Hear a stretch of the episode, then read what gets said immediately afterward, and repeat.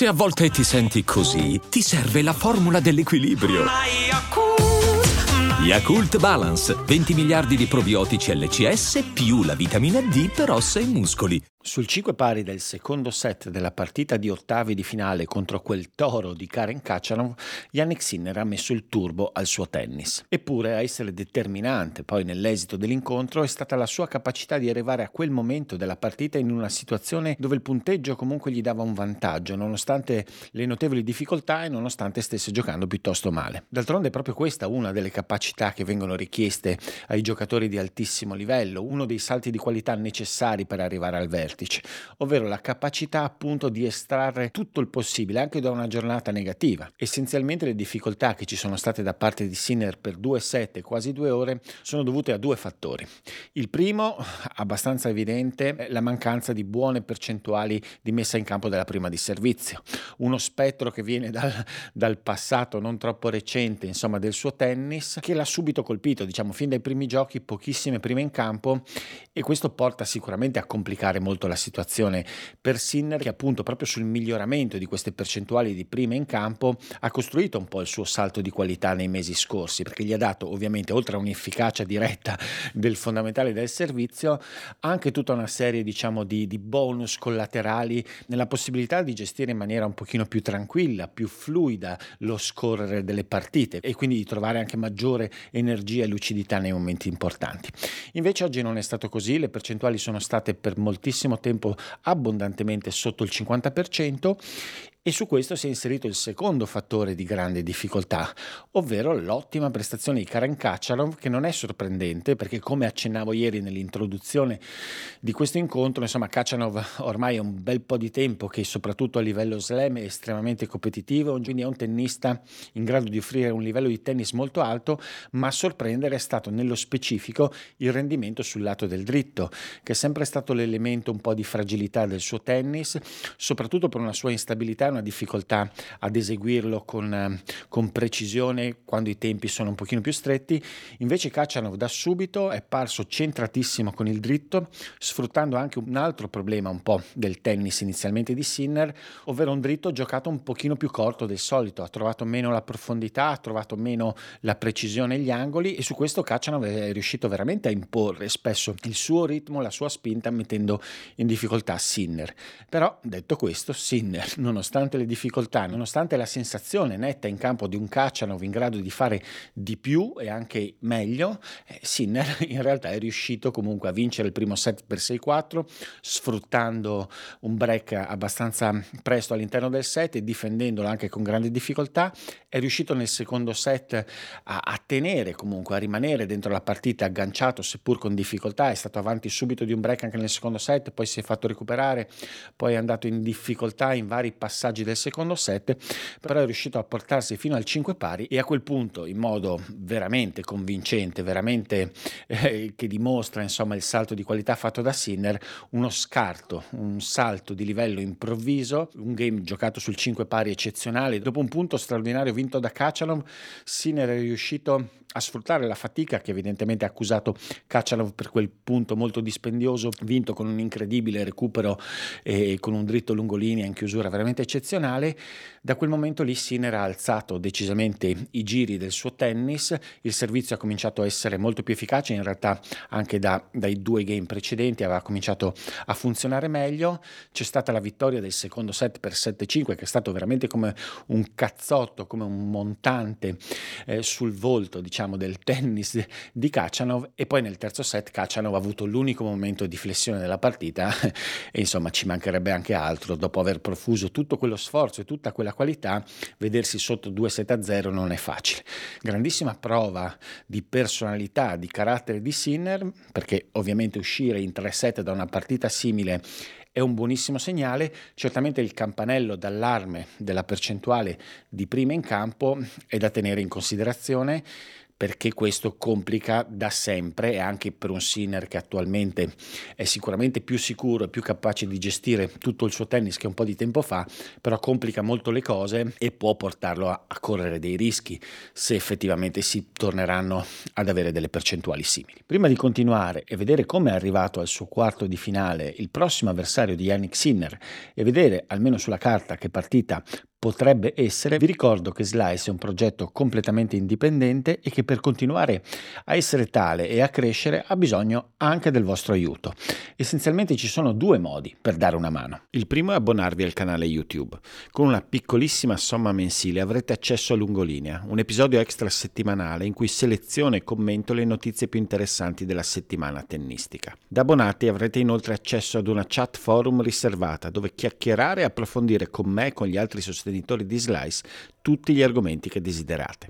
Infine, come Slicers, avrete la priorità nel porre le domande a cui rispondo nel QA settimanale e potrete partecipare al Brackets, il fantatennis basato sui pronostici in cui scoprire chi le spara più grosse. Ma se tutto questo non fa per voi non c'è problema. C'è anche un secondo modo per supportare il canale, ovvero quello di effettuare una semplice donazione una tantum tramite il pulsante super grazie che trovate sotto ogni video. In ogni caso, qualsiasi cosa preferiate, avrete sempre la mia gratitudine per aver contribuito in modo determinante al progetto. Avversario nei quarti di finale di Yannick Sinner sarà Andrei Rublev, che è riuscito alla fine a scalfire l'incredibile resistenza, la capacità di tenuta dell'idolo di casa e dell'ultimo australiano rimasto nel torneo, Alex De Minaur. De Minaur veniva da un periodo di forma eccezionale e ha confermato anche in questo ottavo di finale di aver fatto dei progressi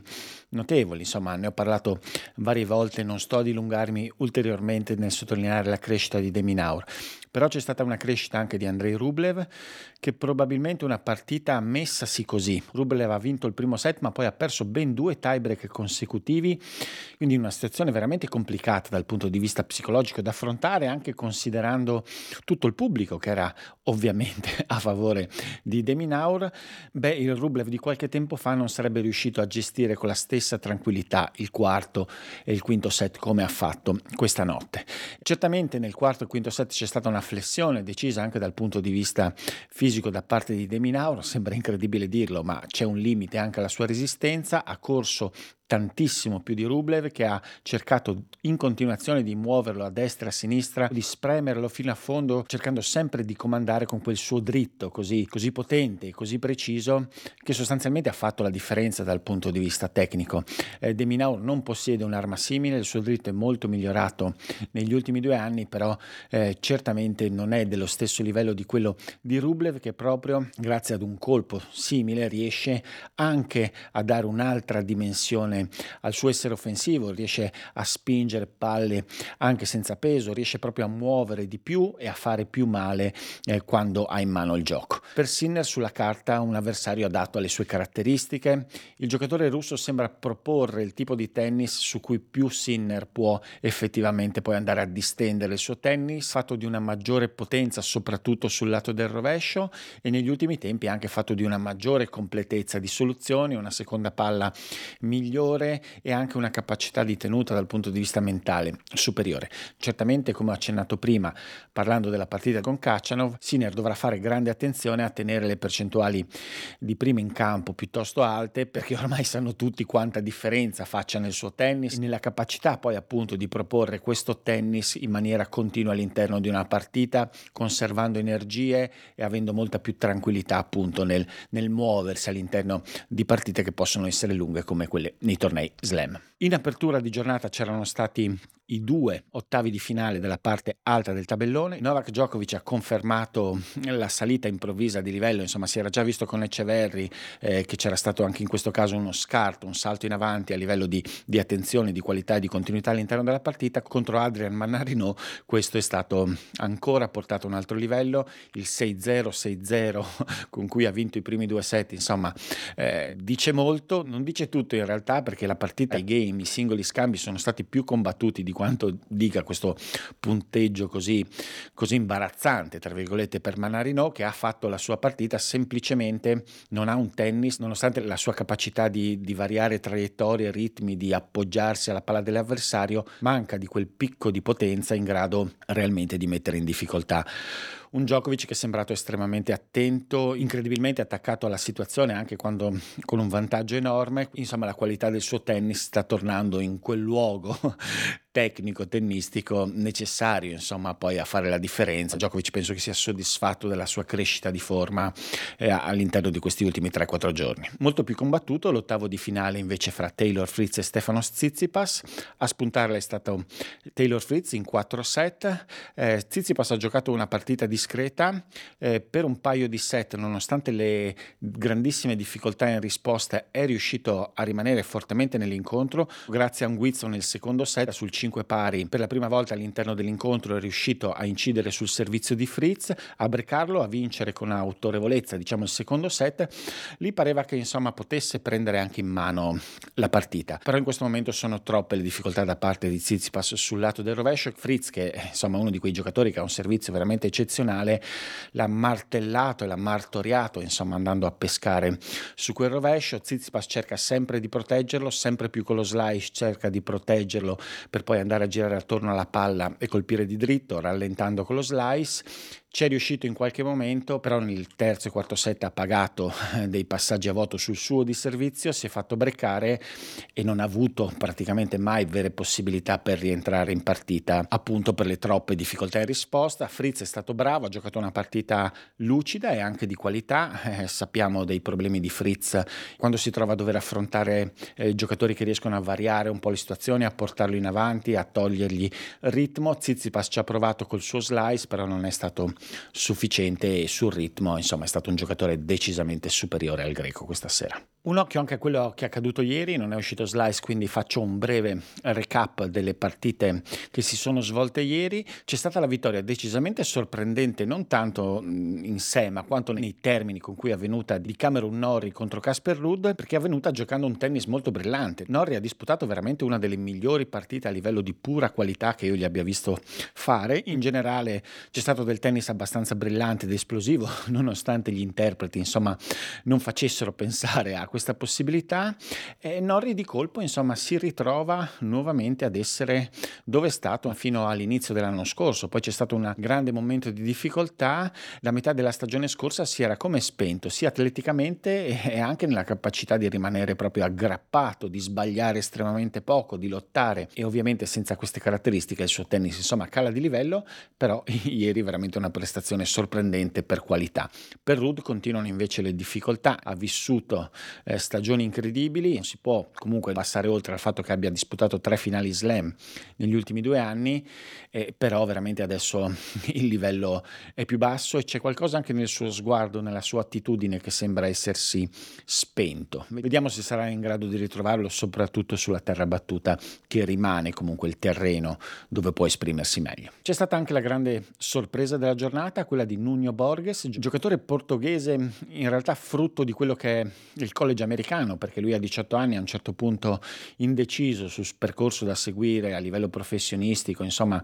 a livello esistenziale, è andato negli Stati Uniti, ha giocato benissimo a livello di college, è stato uno dei giocatori più forti della nazione, quindi ha avuto una parabola un po' diversa da molti giocatori europei. In questi ultimi anni sta facendo bene, però non era mai riuscito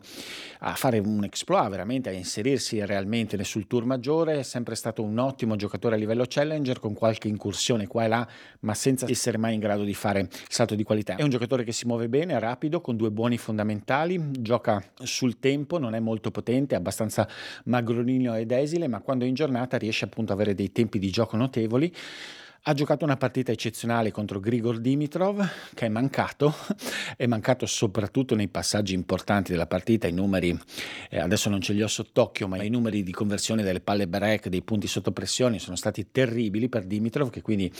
è stato poco concreto, insomma come una caratteristica che l'ha contraddistinto per tanti anni, che nell'ultimo periodo sembrava superata, invece è tornata fuori e ha regalato a Borges sicuramente il risultato e la giornata più bella della sua carriera. Nessuna sorpresa invece nella sfida fra Medvedev e Aliassim. Medvedev, come altri, sembra poter crescere all'interno del torneo. Ieri sicuramente una prestazione più convincente rispetto a quella offerta con Rusuvori qualche giorno prima, però su tutto si è mostrata ancora la confusione, l'inconsistenza, la crisi, direi di identità di Eliassim, che veramente non sembra trovare un suo corpo dal punto di vista tennistico. Non si capisce che cosa voglia essere dal punto di vista tattico agli Assim. Certamente c'è un buonissimo servizio eh, che però solo in alcuni momenti eh, è riuscito quasi da solo un anno e mezzo fa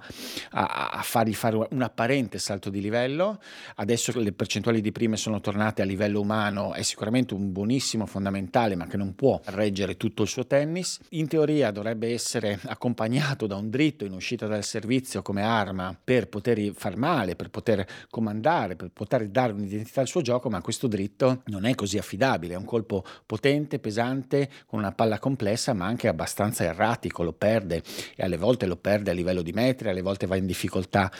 a livello di timing, ha fatto dei progressi dalla metacampo in avanti, ma in realtà non riesce a utilizzarli e non sa utilizzarli a dovere, anche con Medvedev non è riuscito a esporre la posizione in risposta di Medvedev, che è uno dei punti principali su cui provare a puntare ad incidere contro Medvedev. Ha giocato discretamente per i suoi standard di rovescio, però è sempre un colpo con cui non può cambiare direzione come vuole, perché certe volte viene perso, perché ci sono dei problemi di distanza dalla palla su cui sembra che stia lavorando, perché l'ho visto colpire un pochino meglio recentemente, però certamente rimane un colpo sostanzialmente di, di attesa, di contenimento, di ritmo, certamente non un colpo con cui fare la differenza, insomma, e in più a slegare ulteriormente tutto il suo tennis,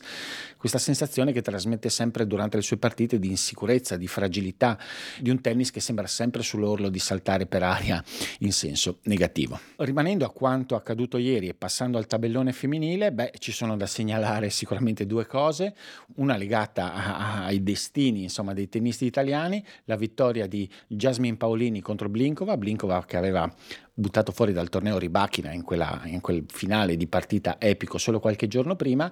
e Paolini ha confermato di essere una giocatrice che ha fatto veramente un salto di qualità sul cemento in senso generale, anche nella sicurezza con cui effettivamente adesso utilizza i progressi che ha fatto negli ultimi due anni.